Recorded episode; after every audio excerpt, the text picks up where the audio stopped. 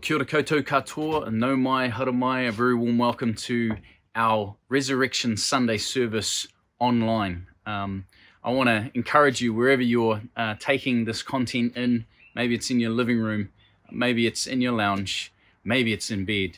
Uh, I want to encourage you that God, by the power of His Holy Spirit, is very present with you now. As we gather around screens around our community and maybe even the country, I want to encourage you that He is present with you. And I want to lead us in an opening prayer as we begin today. Let's pray.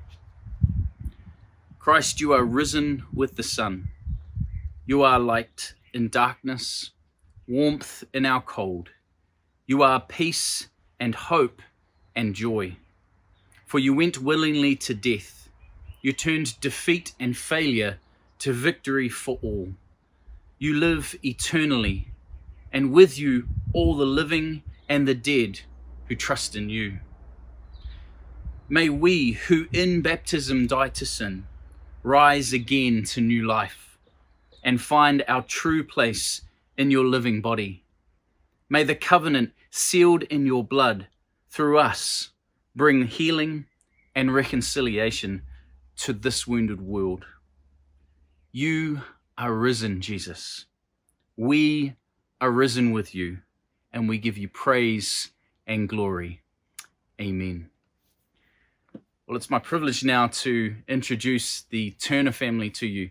Uh, they have put together the Easter story uh, in their own backyard. So let's take some time to watch that together now.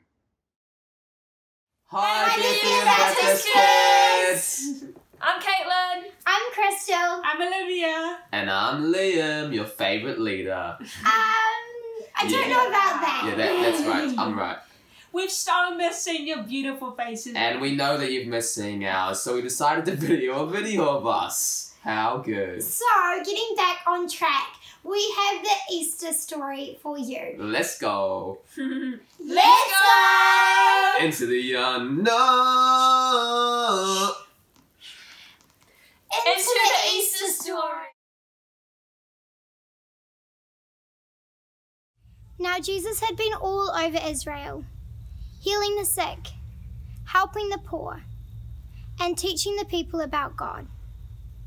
Now it was time to go to Jerusalem. Go, and you will find a donkey in a nearby village. Untie it and bring it to me. Okay. Here's the donkeys, Jesus. Thank you, my disciples. This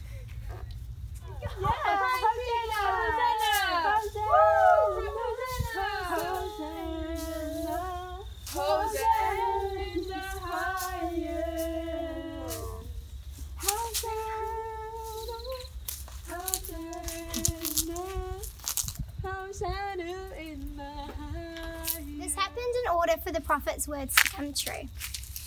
Tell the people of Zion, your king is coming. He is humble and is riding on a donkey.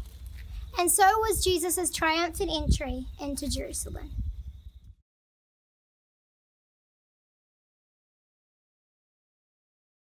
Jesus and his disciples, Peter and Judas, as well as ten others, that makes 12.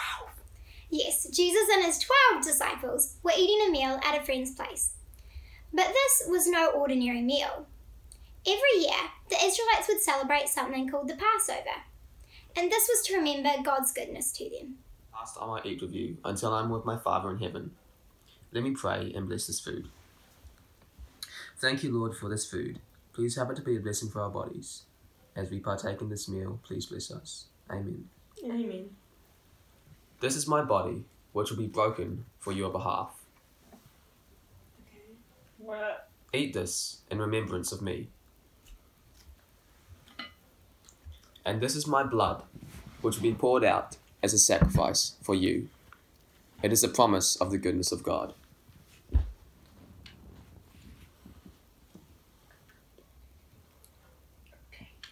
One of you will betray me, but I must die. Surely it's not me. Surely, who is it, Lord? One who is eating with me right now. Jesus took his disciples to a garden called Gethsemane. He was deeply troubled, and he went off to pray. Father, if you're willing, please take this cup of suffering away from me. Yet not my will, but yours be done.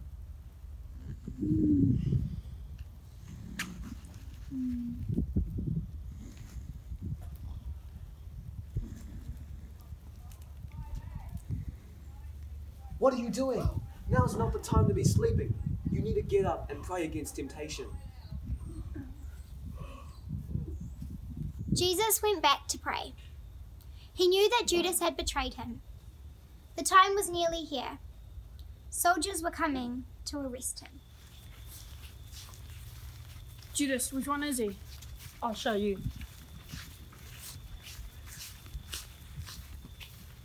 Master. Judas. Jesus, you're under arrest. Peter, look! Lord, should we fight? We have our swords. Away with your weapons. Violence is not the answer.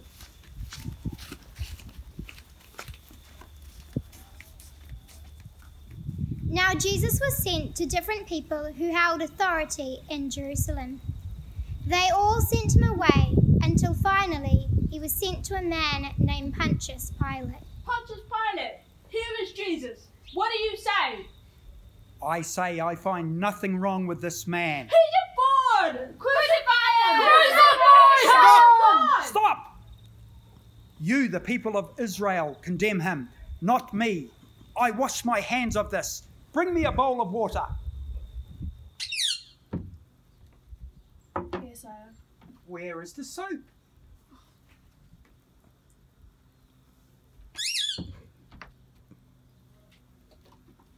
Can you put the 20 second timer on, please?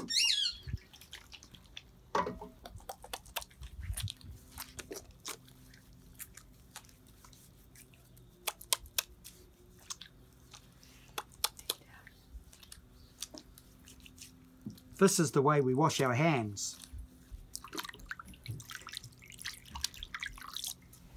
Servant, where is my towel? Thank you. Pilate ordered for Jesus to be beaten. The soldiers took his clothes and mocked him. He was forced to carry his cross through the streets of Jerusalem until they finally got to a place called Golgotha, where he was crucified. Ah! Ah!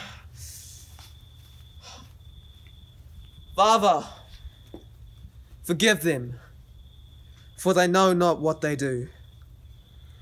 Into your hands I commit my spirit.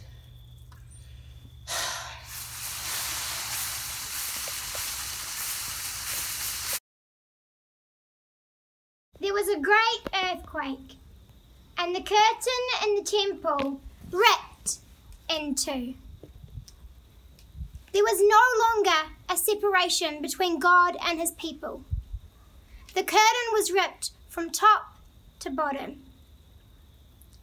Jesus' body was taken off the cross and laid in a tomb.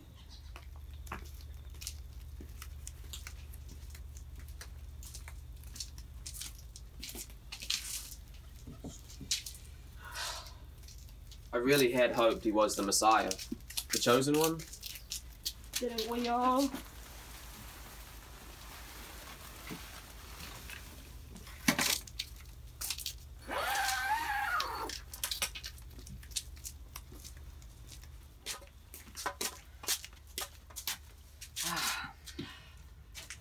Call this guarding a tomb attention? No one comes in or out. Is that understood? Ah, what's that? That light. Oh.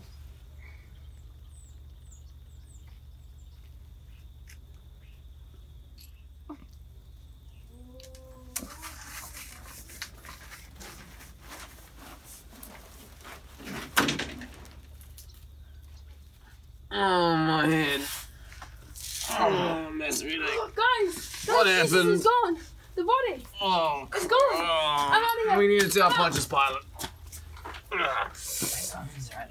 Get up, soldier. On the third day of Jesus' death, two of his friends, Mary and Mary Magdalene, went to the tomb to anoint his body with spices. When they got there, they were shocked. The angel of the Lord had rolled the stone away. His body was gone, and only linen sheets remained. Mary, who's gonna roll away the stone? I don't know. We should have brought one of the disciples with us. Mary, look, the tomb's open. The stone's been rolled away. Is it? What has happened to my Lord? Do not be afraid. The one you are looking for is not here. He is risen, just as he said he would. Now go, tell the other disciples, especially Peter, of this good news. Mary, I'll go tell Peter, okay? Peter! Peter! They've taken my Lord. They've taken him. Oh.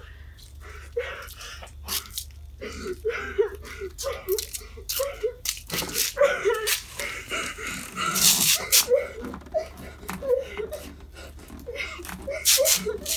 Why are you crying, my child? Sir, do you know where they've taken Jesus? Mary. Jesus. Jesus is alive! Isn't it amazing? Death could not hold him. He was dead for three days, but then he came back to life. Jesus' death means that no matter what we do, we can always come back to the Father for forgiveness. Yeah, because Jesus died and came back to life so that we could have a relationship with mm. God. Mm. Wait, so it's not about the Easter Bunny and Easter eggs and sugary treats? No. No. Oh, that makes sense. John 3:16. For God so loved the world that he gave his one and only son, that whoever believes in him shall not perish but have eternal life. You got it. Yes. Yeah. Yes. That's so true. Jesus died and then came back to life so that we could be in relationship with him. Because he loves us so, Yeah. so, so incredibly mm. much. Mm-hmm. And that is the true meaning of the Easter story. Yes. Yes. Anyway, we miss you guys and we can't wait to see you again. But yeah, we just really want you guys to remember what the true meaning of Easter is. So, Easter!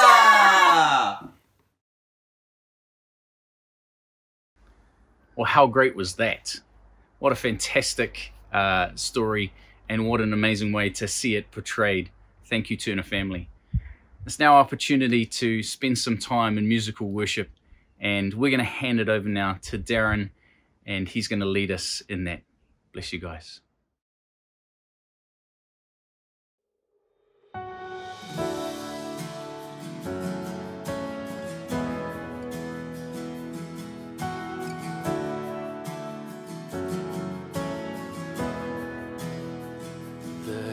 That once was crowned with thorns is crowned with glory now. The Savior knelt to wash our feet. Now at his feet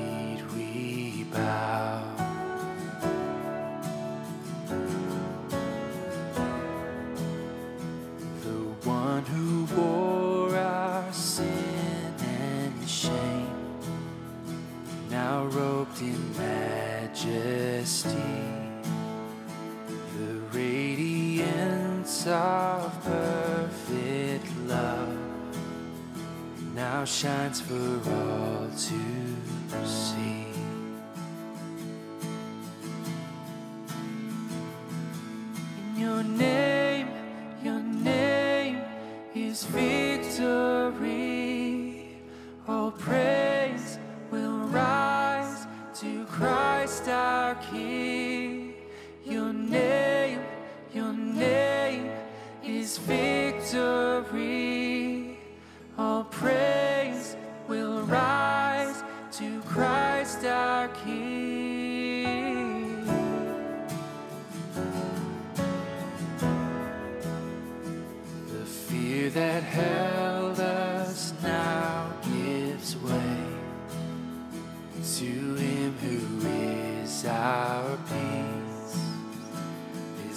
final breath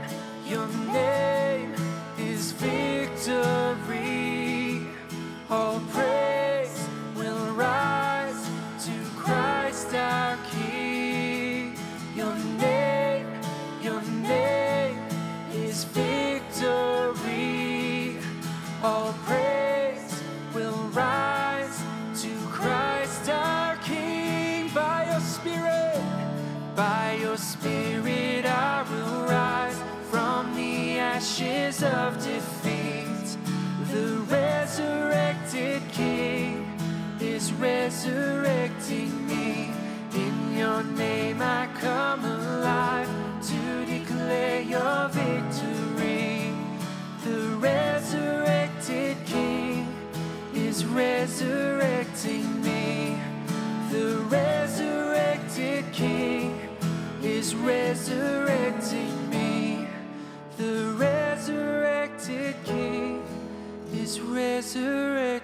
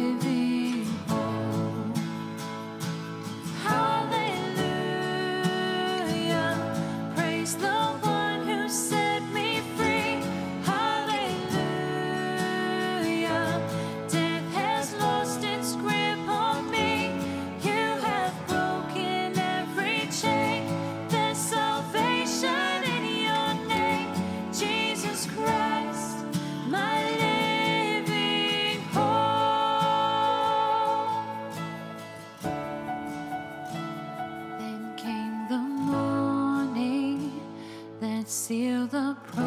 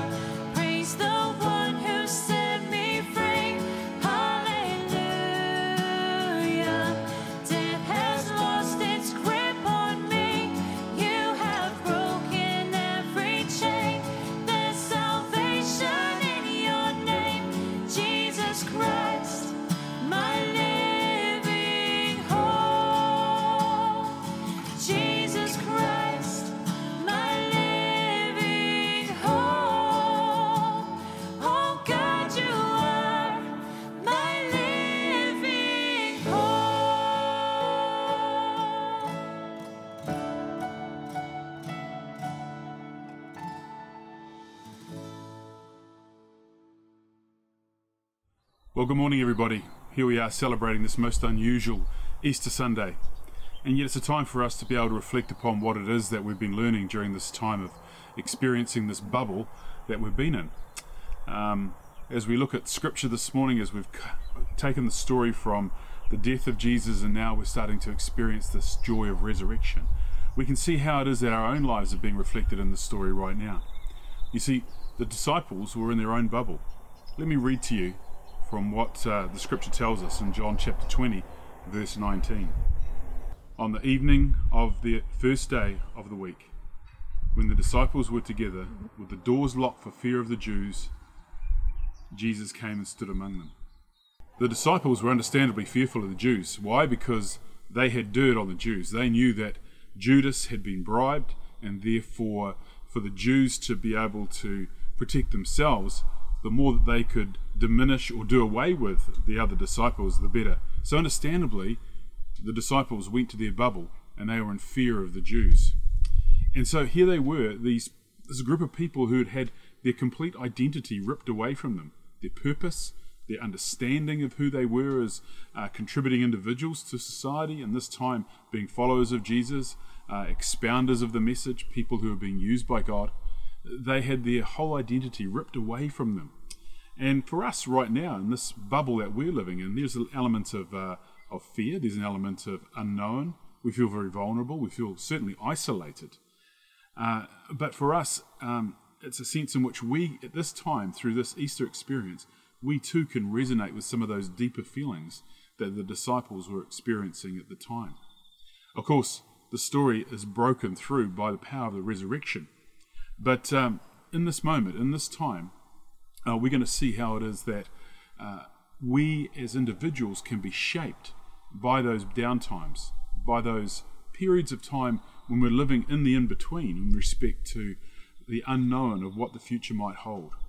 And the Bible is filled with stories of people who live in the in between.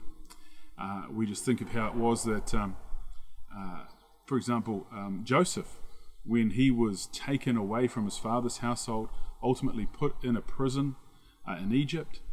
And the scriptures don't tell us, but how long he, sent, he, he, he spent his time there, we don't know. We know that he was ultimately released and found favor with Pharaoh and had a destiny which he didn't completely understand at the time he was in prison. But we're never told exactly how long he spent in jail. And so we find again and again throughout Scripture people were locked down put in isolation, felt very vulnerable, and the only thing they could do was cry out to God. One of the people I find fascinating in history is Ernest Shackleton. Probably about 15 years ago, I remember taking the church through a series looking at some things of his life that were uh, quite remarkable. And the thing that captures our imagination about Ernest Shackleton is that being a polar explorer uh, at the turn of last century, uh, he was way out on a limb, way out there, exposing himself to the elements and the risks of what the world would bring. He took a group of men from from from UK and he went down all the way down to the south to uh, the Antarctica, and there he wanted to do a transpolar journey right across the the uh, the Antarctic uh, ice cap. However, his boat, and you'll see these photos now, his boat, the Endurance, was crushed by ice. An early winter arrived, and the boat, before it got to its destination, was crushed by the ice floes. They took what they could off the, the boat, the Endurance, and they put it in their little lifeboats.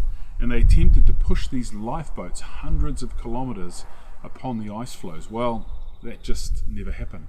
They just couldn't move these boats with their, uh, all of their reserves within them. And so they set up a camp, a camp called Ice Camp. And there they just slip, simply sat as the ice around them moved.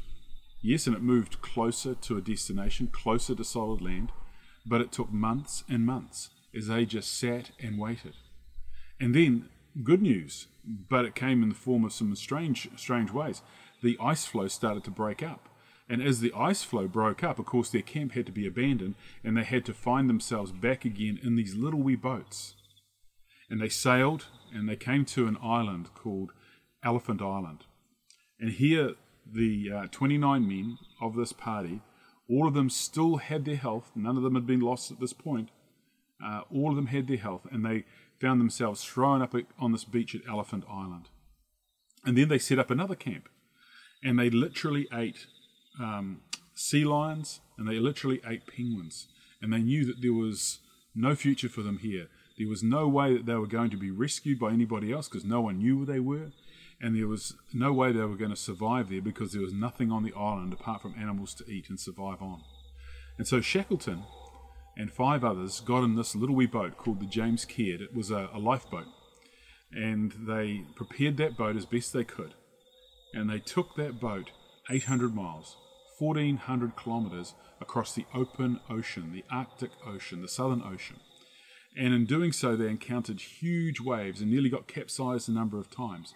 But it was an amazing feat of navigation as they found themselves now thrown up on an island called South Georgia Island. And from there, they climbed over the mountains. Three of them did. The other three were completely wrecked, completely devastated. And they found a Norwegian whaling station and when they walked in, totally bedraggled, uh, the folks there knew what had happened because they knew that something had gone wrong with this expedition. Well, for the people, the 23 surviving souls back at Elephant Island, they had no idea what was going on. They had no idea whether Shackleton and his six had made it to uh, to South Georgia. They had hoped, of course, they had prayed, no doubt, but they had no idea. And I suppose, in many respects, this story in this moment captures the essence of what the disciples were feeling. When they knew that Jesus had died, they had no idea what hope there was in store for them. And when Jesus came through that door, when Jesus came through that door to surprise them in that moment, their lives took a completely different turn, just absolutely blown away by that experience. And we can only imagine what that experience would have been like for Shackleton's men as they one morning wake up and they see a boat on the horizon making its way to rescue them.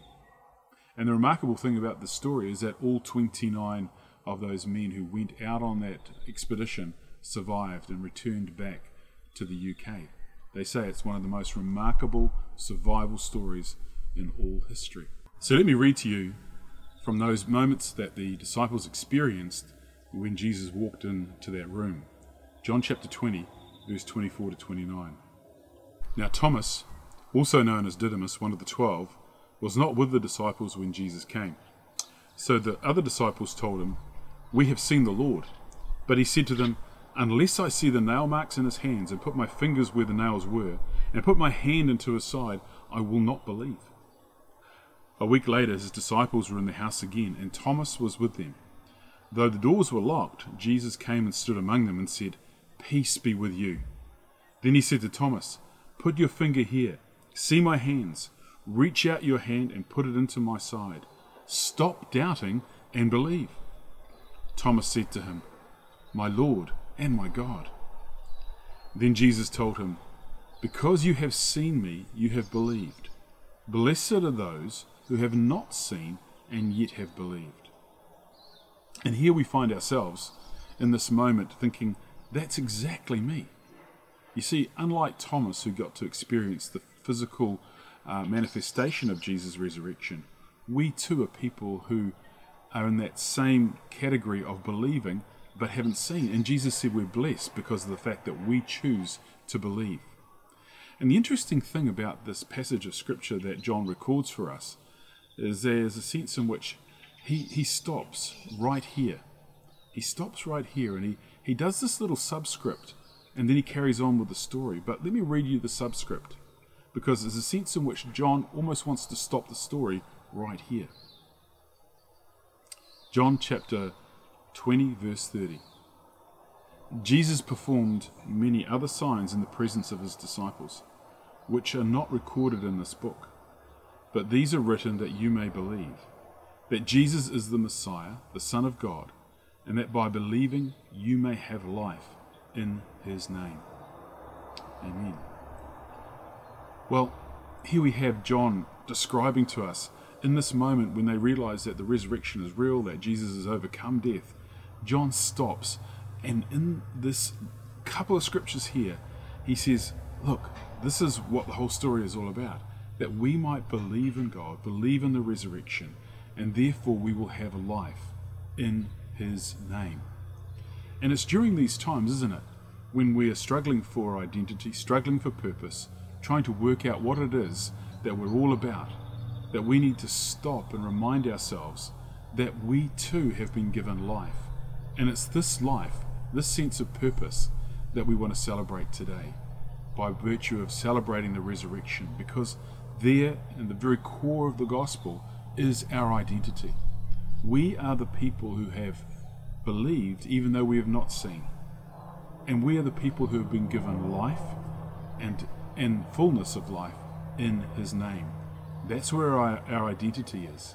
And even though we might be isolated at this time, even though we're feeling vulnerable, even though our sense of self worth is tied up so often with what we do and what we have and what the future is about our work and our economic position, uh, we've got to remind ourselves, folks, that this Easter, it's all about Him. And it's all about our life in Him. And our life in Him is all about the resurrection. It's about the resurrection of Christ that gives us identity, gives us life, gives us meaning, gives us purpose, and gives us worth. A worth that can never be bought and a worth that can never be replaced. So let me pray. Father, indeed, at this moment, we're reminded that we too, living in our bubble, have just simply captured what it is that the disciples were feeling as they lived in their bubble, their bubble of vulnerability, their bubble of the unknown. And living in that unknown bubble, Lord, we realize just how vulnerable we are.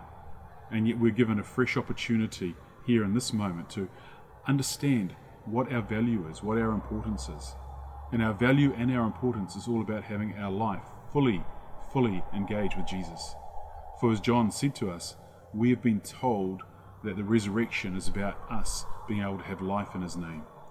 And so, Lord, in the very simplicity of what the Easter message is about, ultimately, that you have died for us and that you love us, that God, in the power of your resurrection, we're reminded that we have life abundantly. So, God, for all of our fears, for all of our worries, for all of our concerns, our sense of isolation, we know that we, the body of Christ, still are together. We are one family.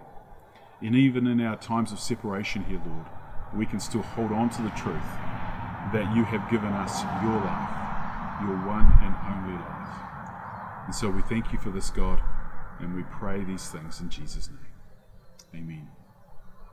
God bless you.